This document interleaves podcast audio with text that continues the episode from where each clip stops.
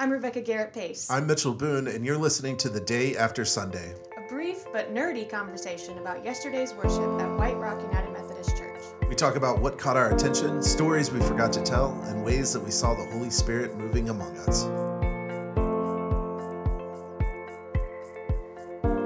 Good morning. And I'm Phil Dickey. I'm Phil Dickey. Love it. We got to get you in, though, even if it's just a bad edit, right?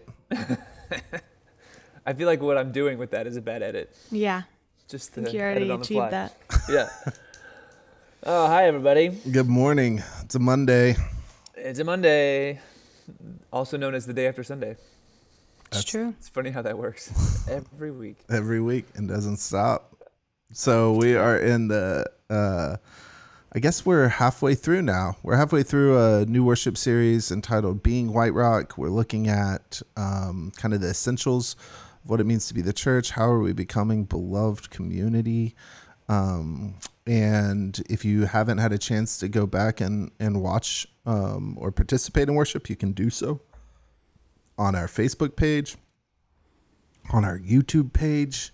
If you're not subscribed to our Instagram channel, you can subscribe. I don't know who's listening to this podcast who also uh, doesn't follow us on Instagram, but uh, just so you know, it's at White Rock UMC, not at WRUMC, which is uh, a bit of a problem for us. It's an old account that Mitchell can't figure out how to take down. Yeah, it's like stuck in. Uh, the, the, You remember back when Facebook had this issue when people would pass away and they didn't know what to do with their accounts? I feel like that's kind of the what we're trying to do with this at WRUMC. It's a Except White Rock has not passed away. no, no, no, just the just the handle, just the handle. Like a Yeah. phoenix, we have been reborn. There you go. We rise from the ashes. So Yeah, it's, it's funny because Dexter posted yesterday after worship and he tagged WRUMC. I was like, why did it not come up on our account? And then I realized, oh, it's because that's not our account anymore. yeah, So if you're going to tag us, be sure you tag the right one. yeah, at White Rock UMC. Yep. Cool. It's weird to think that we're halfway through. You know, I so I have never spent a lot of time on worship teams, like building worship sermons like this, and so you put so much like energy and time and thought into a series, and then all of a sudden it's it's over very quickly, and you're already like moving on to the like what's coming up after this series, and it's like, but we're we're just in the meat of it, you know, like, and it's already almost done. I know. That's true. Which Yeah. I know Mitchell, you get bored easy on. Yeah, I would say that the pace is probably a- a little faster. I'm a I'm a little antsy about getting in and out of series, but no, there's an incredible amount of work that goes in. I mean, th- all the hours that you know, let's say Rebecca spends like writing liturgies and crafting worship, and it's like in real time, and then it's gone. Yeah. Right? It's not gone, gone, but it's. Um, we hope that it like sparks something and it Yeah. it creates a seed and that gets planted in us as we participate in worship. But that's why worship can't just be about consuming, right? Because um, because it's not a cheap product that we're that we're creating. at the lowest price, lowest lowest bid. Exactly. Yeah. Yeah. Exactly. No, it's good. So yeah, so we're we're halfway through week two. Was this this concept of believe, following, belong, and you know I think we talked about a little bit in the halftime show before worship started. But you know you talked about belong being the foundation, and then believe kind of being this threshold experience. And and I love the the concept of we're kind of building something here. You know we've we've talked about this series being a really good introductory series. If you've never been a part of our church or been a part of a church or part of a beloved community or like you know what a faith community and like we're, we're kind of building something here um, along the way not to say that if you are a part that this doesn't have anything for you it totally does but if if if you to play out the metaphor a little bit right if last week was the foundation what, where does this look like for you then as the the continuing on that metaphor of what we're building and crossing that threshold and how's that how's that play out Yeah, it was a little bit of a mixed metaphor too, because Mitchell spent a lot of time building the house, and then the last hymn we broke down the walls. So. It's a little bit rude. remodel. It's a remodel, right? sometimes you got to break down a wall inside to make it better right But uh, but actually, I, I like it. I like how because we're constantly building, right? We're never finished with the home. and the minute we get finished with the home is the minute we become static and we really start sliding on um, on our invitation to for folks to cross the threshold it's an unintentional metaphor i guess you know it like kind of came to be as i was struggling as i, I mentioned to to y'all like you know this sermon didn't come naturally to me um, which I know you know some of my some of our haters out there are going to say that's that's the price you pay for not um, not putting a lot of stock in justification, but I, it's not that, right? I do think the the justification is a really important thing, right? Like I've gotten emails from folks that you say I don't talk about sin enough, and I don't talk about people accepting Jesus as their personal savior, right? Um, but I hold on. I feel I feel like you have to unpack this more. I, I, I you're kind of getting there, but but back up a little bit more and talk about the the Wesleyan process of salvation. And I know we've talked about prevenient grace a little bit and the idea of what that was with the idea of belonging, but and then we're going to get to the idea of sanctification and becoming and that kind of stuff. But but I think you have to really uh, do a little bit more unpacking on mainly because I saw Rebecca's face like be like what like. And I do, I do. I think this is this is conversations that happen at a deeper level often. But I think if you aren't familiar with the Wesleyan process of salvation, you're going to be like, "What? What are you talking about? Justification?" Yeah, it's a fancy word uh, that's used to really talk about being made righteous, right? Or being made um, whole, that it's essentially uh, forgiveness of sins. We look at this as a moment in time often. Um, there are a lot of people that can tell us the day and the date, you know, the date and the time and the place in which they accepted Jesus as the Lord of their life or personal Savior and I actually think that those moments are really important. I, I don't want to discredit them. I think that when we move into a moment of justification, it is a, a pivotal moment in our life, right? And we have our lives are made up of these pivotal moments. Obviously, that's one of them. Maybe one of the most important ones, maybe the most important one. But for those of us who don't have those moments, who the process has been far more gradual, it's Wesleyan's uh, Wesley's understanding. John Wesley, right, the the unintentional founder of the Methodist Church, um, essentially says that there's there's grace that goes before us, grace that like welcomes us into a, a recognition of of who Jesus is, and grace that then leads us kind of on the journey. And that threefold process is uh, spurred by grace that's understood as prevenient grace, uh, justifying grace, and sanctifying grace. Um, and so, prevenient grace is that grace that that allows us to belong if we can't even put our fingers on what that means or what that feels like. It's um it's God at work in our lives before we're even aware of who God is.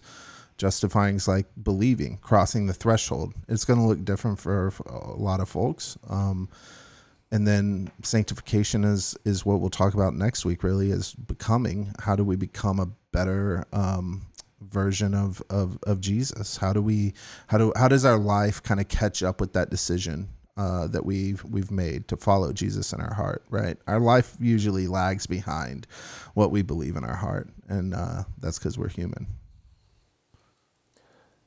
and the, the emphasis being is that often you'll hear people talk about that that one time, that one moment, that one instance where they were like saved or something, right? Like that's often the terminology that's used.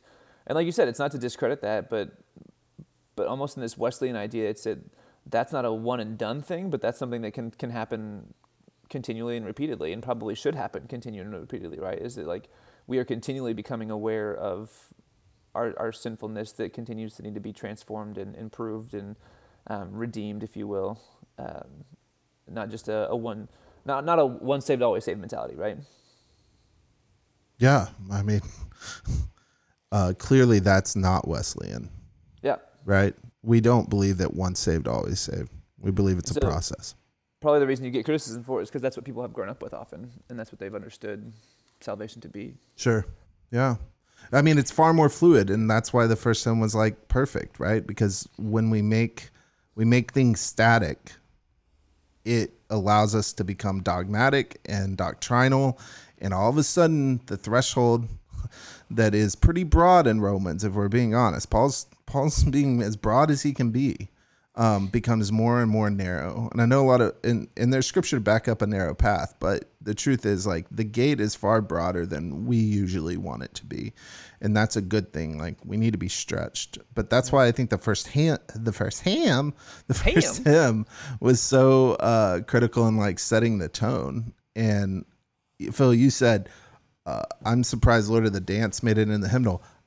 I like I never thought about it. We grew I grew up singing it. I thought it I think I think of that hymn as like the quintessential Methodist hymn. It was the thing that distinguished us from the Baptist. Yeah, I mean, it was um, Lord of the Dance was very controversial to be included in the 1989 hymnal, um, which probably why you know Mitchell, you and I don't think that it's controversial because it's almost as old as we are. Um, Yeah. like that's that's a whole other conversation. Is Okay, Phil's the old guy here. yeah, by like a year, right? Um, but yeah, I mean the the concept that not only that Jesus danced, but that Jesus was the dance was very um, new to people, very hippie and um, unwelcome. I think in some circles. Yeah. But and this was also during the movement when the hymn was written. It was during the movement when liturgical dance was becoming um, not just something that was used uh, and celebrated in the black church, but also it was becoming. Um, white people were starting to realize how beautiful and powerful dance could be in expressing themselves. Um, so yeah, there's a lot of history in that, and I say this a lot. I mean, my choir members know this. Lord of the Dance is is one of the few hymns that um, I feel like always needs to be sung in full. There are some hymns that. Uh, You can get because of with- time or yeah. because I want to focus on specific words, I'll just use one or two of the stanzas. But Lord of the Dance really tells a complete story from the cosmic Christ. Uh, I danced in the morning when the world was begun, the Christ that existed at the Big Bang, all the way to uh, I am the Lord of the dance forever. You know, I'll lead you all to the end of time. So it's the only hymn that we sing regularly that talks about uh, Christ throughout millennia, eons. Alpha Alpha Omega Christ, right? Yeah. Yeah. That's awesome. I, I- and that's just such a rich context and history that if you aren't paying attention, you probably just you might be caught off with the idea of dance in general in the hymn. But like that, that's just yeah, it makes it so much more rich, I, and I love that. So every time we sing it, I'm always almost I'm always caught off guard. I'm like, I just love this song. It's so fabulous. it is fabulous. Uh, it's also, yeah, I think Rebecca's right. Like there was this like probably hippie. It was a little too hippie for folks, but it's actually rooted in really good theology, right? Like you just peel it back, right? And uh, Phil, what was the Greek word? Perichoresis, Yes, this idea of the Trinity as a dance. Divine dance. Yeah, Richard Rohr has a book on that called The Divine Dance. Um, yeah, it's the idea that the Trinity isn't something that's often distant, but something that you're invited to into to be a part of, right? And I think that the beauty of that is dance is both sporadic and also has structure and form to it. You know, it's always a constant dance of both of those things, where there's the the opportunity for improvisation as well as like having this beautiful structured mentality. So it's just a, a really cool moving beyond the dualistic understanding of this to, to this thing. It's just pretty pretty fun and pretty uh, way more interesting than a doctrine that says God is one and three and three and one. Yeah, because I think it's lived. I mean, you got it that Phil in your prayer. Breathe in, breathe out, right? The spirit is breath. What do you need when you dance? You get out of breath. You need to breathe deeper, right? I mean, they're all connected um, because they're lived. And that's what I think is so important um, when we talk about creeds being corporate. And y'all talked about this in the, the pre service. Um, part of the point of worshiping communally. I, I know so many people who say, well, I don't need church, I just worship on my own. Or, you know, nature is my church, or, um, which is, it's all true. Nature is supremely sacred, but we need that community because creeds are corporate and confession is corporate. Right. Um, and we may not personally believe everything in the creed, or we may not personally need to confess everything in the confession, but we bind together as a community Yeah. that's the point. Yeah. Um, there's there's a selflessness in naming the communal nature of worship. Yeah, I love that. which inherently is, you know, radical and revolutionary in and of itself, right? Like when we set aside the personal preferences of worship for the communal need of worship, like I think that's where we're getting into to really understanding our um our collective power and the movement of the Holy Spirit. And That's what I think is so challenging about these days. Yeah. Um, is we we try so hard to stay connected, but it is very isolating, and so it is much easier even than normal.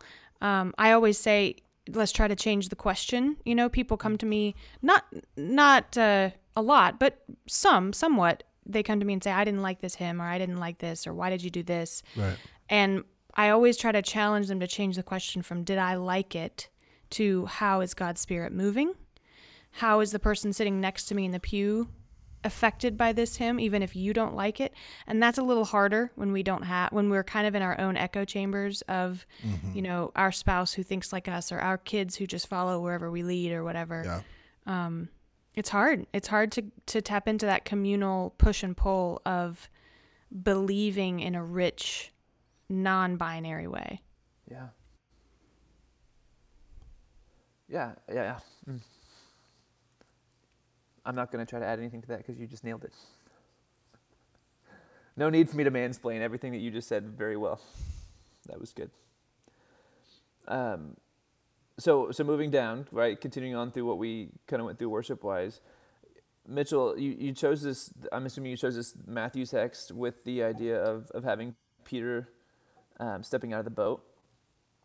I think whenever you brought it up in the halftime show before worship even began, I was like, oh, this is such a phenomenal example and like um, manifestation of what what belief really is, right? Because we talked about it some that belief is more than just an intellectual practice, but really is like something that that brings about action. And you get that perfectly with Peter. Yeah, you do. Flawed and all, right? That's why Totally, Peter's and- that's why Peter's like us.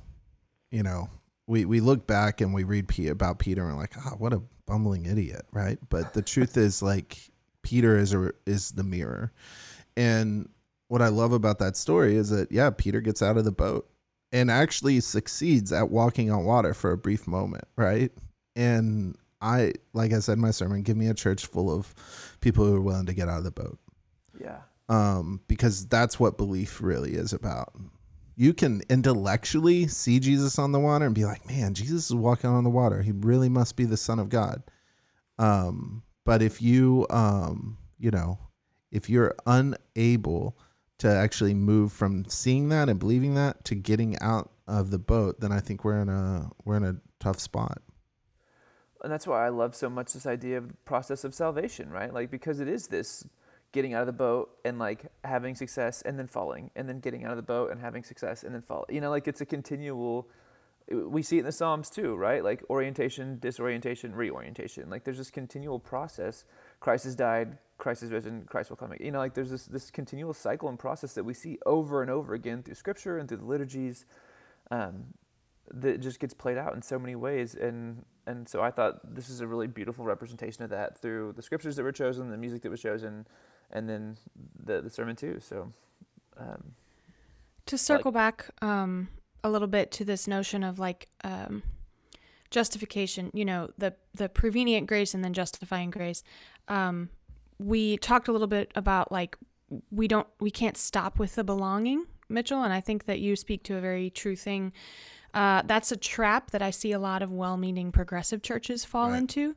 Is um, we deconstruct what we perceive to be bad theology, whether it actually is or not. That's up for debate, but we perceive it to be, um, and we stop with the deconstruction, and we don't take the time or do the uh, like put in the work to reconstruct theology in its place. We just stop with, well, everybody's welcome. Well, welcome to what though? I mean, everybody's welcome. Great. I'm so glad to be in a big open field with people, but where's the shelter? Where's the plumbing? Where's where are the, you know, Yeah. where's the structure that's going to keep us safe from the elements, right? I mean, I- I think that that's such an important move from belongingness to believing. Yeah. Um, that we can't stop there. it's a it's a it's a well placed trap. You're right. It is a trap. It it is uh it is luring because I think it's missing in so many areas. So it feels like we've arrived when we have created that Yeah. space. Right. But we think we're done, and we're not done. We're not done. We're not we're never done with that pursuit. And when we tell people that we're done, or when we start to live like we are done, we're actually beginning to die. Right? Like that is why movement uh in this process, um, the way of salvation for Wesley, right? is is movement and it's action. And we eventually have to get to a place where we have some definition. And i think that's what believe is you know like the choice to cross the threshold into structure is really an important one. And it doesn't mean that you have to run off this you know catalog of i believe that i believe that i believe that i believe that. Okay now you can enter right it does mean though that you have to say i i need something else and that something else is jesus right? I need the gospel more than I need anything else. And when we're willing to make that choice, then we can get into the debates in the living room or the parlor or wherever you want to, whatever bad house home metaphor you want to use about where the debates happen, if it's in the kitchen or across the kitchen table, whatever. We can have those really good debates. But the best, the the best challenging that we have is when we're challenged with people we trust and not hold it over us to not say you have to get out now right like mm-hmm. that's why belonging is is so important but you know those things don't happen on the front porch you've got to move into the home and yeah. moving into the home is is i think scary because we've we've made it such a big deal that mm-hmm. we try to like we try to police who who enters the home and or not and that's yeah. where we get into trouble unfortunately i mean the reason that people rebel against this very very rightly so is that it's become a members only hmm. whether that's yeah. a boys club and women aren't allowed yeah. or a whites only and people of color aren't allowed it's it's very easy for that home to become members only but i think or progressives you know, it, we lose something we lose something when when we don't try to, to recreate that. I was also going to share, I was laughing because my mom was uh, a minister of worship for 40 years. And she shared a story one time, many, many years ago, of this uh, woman who came up to her after worship and said very proudly and defiantly, My faith is just the same today as it was 60 years ago. and without missing a beat, my mom said, I'm so sorry to hear that. right. And like, I, that just makes me chuckle, you know. And my mom did it in a very loving and kind of gently chiding way. But what a good reminder that right. we are not supposed to be where we were 60 years ago. We are supposed to grow. Yeah. Yeah. I totally and that growth then um, I think best happens within some container, right? Um, yeah. The open field I think is really beautiful uh, imagery, Rebecca, because we we really like open fields and we need them, and there's not enough of them. Let's talk about Dallas. There's not enough green space in Dallas. We need places to congregate. We need places to feel free. We need places that can allow us to explore, but we do need shelter because the yeah. storm's going to come, right? We, we we live in this world where the storm's coming and uh, it's going to show up um, in a variety of ways and we need a place where we can find safety rest um, protection um, and and i think that progressives are just inherently bad about thinking that the open field is going to give us all we need hmm. now uh, and then you know my more conservative friends the ones who who like to talk about my lack of sin talk um uh, we'll get in a debate about how large the door is right? And i think that is that's a good conversation for us to have. It's one of the reasons i've loved what what you've done with the the membership vows. I mean think about that. We added to the membership vows. We added questions which is unheard of. Uh, no one does that. Um, and and the reason we did it is because we were like it was this kind of both and as as rebecca says a lot like um, or yes and right? Like these are the traditional questions. We want you to answer them. They are very important you know? Like nothing replaces those. And there's something about our community that we need you also to affirm. Yeah. and i think those questions if if answered correctly are the proper width of the entrance right? Like obviously that's what we think because that's what we did but like that threshold is wide enough to allow a lot of folks in and narrow enough to make it a defined space where we feel like we can uh, truly be in community together. but it's up for debate, I guess. You know, like I'll have the debate about do we need to add more or less? Do we need to create more space? I know that that popped up on the Facebook, Phil, the old Facebooks during how, worship. how big should the yeah, the door be or the gate be or whatever. hmm So this is this is ridiculous, but can I read a poem? we've never had Yes, one on the Phil, you can podcast, but yes, you can. So talking about shelter, so one of my favorite poets is from Northern Ireland. Actually, he's from the Republic of Ireland, but he lives in Northern Ireland, Ireland now in Belfast. And he actually wrote a book called In the Shelter. Um, and he talks about how in Irish the word for shelter and shadow is the same. Uh, and so as you were sitting here talking about this idea of shelter, it just it kept taking me back to this poem. And so I'm gonna, I'm gonna read it because I'm a, a nerd. But um, so it's it's called a, po- a prayer of shelter and shadow. By Eh? who's it by? Oh, Pádraig Ó Tuama. Okay. Which is a lovely Irish name, isn't it? Isn't that fun? Pádraig Ó Tuama. So yeah, a prayer of shelter and shadow. And then the first line is in Irish. I'm not going to try to read because I don't read Irish, but this is what it says. It is in the shelter of each other that the people live. It is in the shadow of each other that the people live. So that's the Irish. The Irish translation could be either one. And then it goes on to say, we know that sometimes we are alone and sometimes we are in community. Sometimes we are in shadow and sometimes we are surrounded by shelter. Sometimes we feel like exiles in our own land, in our own languages, and in our own bodies, and sometimes we feel surrounded by welcome. As we seek to be human together, may we share the things that do not fade generosity, truth telling, silence, respect, and love. And may the power we share be for the good of all. We honor God, the source of this rich life, and we honor each other, storyful and lovely. Whether in our shadow or in our shelter, may we live well and fully with each other. Amen. Amen. And that Amen. comes from his daily prayer with the Corrymeela community, which is where he used to be the theologian and resident at um, in Corrymeela, which is a, recon- a peace and reconciliation organization in Belfast. But um, it just took me back again. It took me back to the idea that you know there's always this this process of stepping out and providing shelter and being within shelter, and then also this process of stepping out and being in shadow and falling and um, it's it's never they're never independent, right? Like we're always gonna be feeling and experiencing both. And I think that the only way we survive that is in community with one another, together. Mm. Because imagine Peter stepping out and Jesus not actually being there. What happens? At least these things, Exactly. right? Exactly. Well, that's interesting too. I mean, so I know we talked about this several weeks ago, but I read um, Rachel Held Evans' last book that she wrote, Inspired. And one of the chapters, each chapter begins with a little kind of imaginative storylet.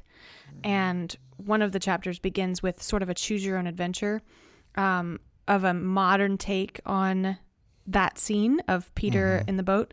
Um, and it says, if you get out of the boat, go to page, you know, 42. If you stay in the boat, go to the page. And it's really interesting. I would encourage y'all to read Ah. it. We can, can we link it in the show notes? yes, show notes. So, because it's interesting. I mean, it's like it's talking about these are choices that we that are still applicable. Um, what happens if you get out of the boat? What happens if you get out of the boat and then you start sinking? Who's going to grab you if not Jesus? Right? Is somebody else from the boat going to jump in and get you? So it's really interesting. Yeah, we don't really get that. Uh, we don't get that kind of the the text itself like moves too quickly. Like Jesus immediately, right? I mean, there's like um, there's a lot of quickness to the story, but it is interesting. Like what what when the folks in the boat like have reached out and got him. Yeah. You know, would his, would his fellow disciples have, have saved him, or were they uh, paying attention or not paying attention? I, you know, it's just there's a lot there, Did they feel shame for not stepping out also? Like, the, right? there's so many fun things to do with scripture when you start playing with it this way, and I feel like we've lost so much of that from what the rabbis did back in the, the Totally. Hebrew scriptures and stuff. Totally. You can make an argument that uh, Jesus is offering the disciples an opportunity to step out, step out of the metaphorical boat over and over and over again, right? And Yeah. and still, Peter steps out at the very end of uh, Jesus's life, steps out, and then immediately gets back in, and kind of covers himself and hides. Oh, that doesn't bode well for this whole process thing, does it? Sure, it does.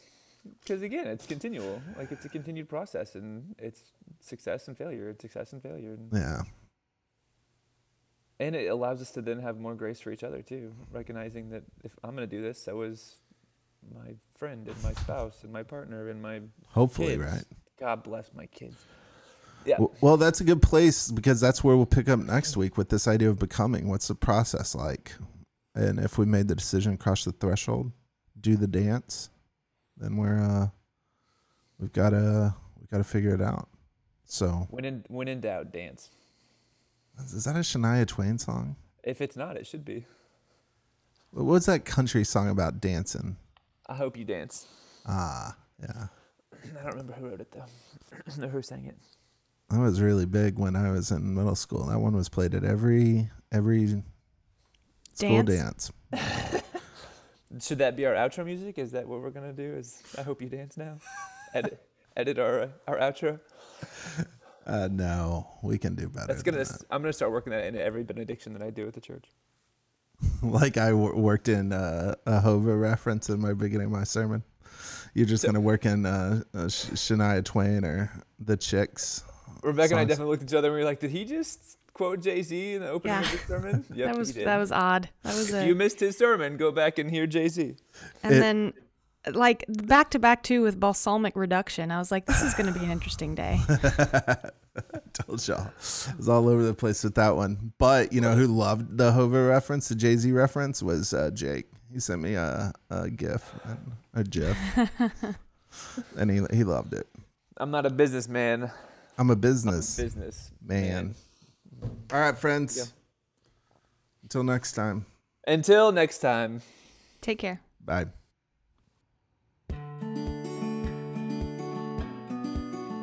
You're listening to a podcast recorded at White Rock United Methodist Church in the heart of East Dallas. For more information, you can find us at wrumc.org and make sure you stay subscribed to this channel to stay up to date with all of our content.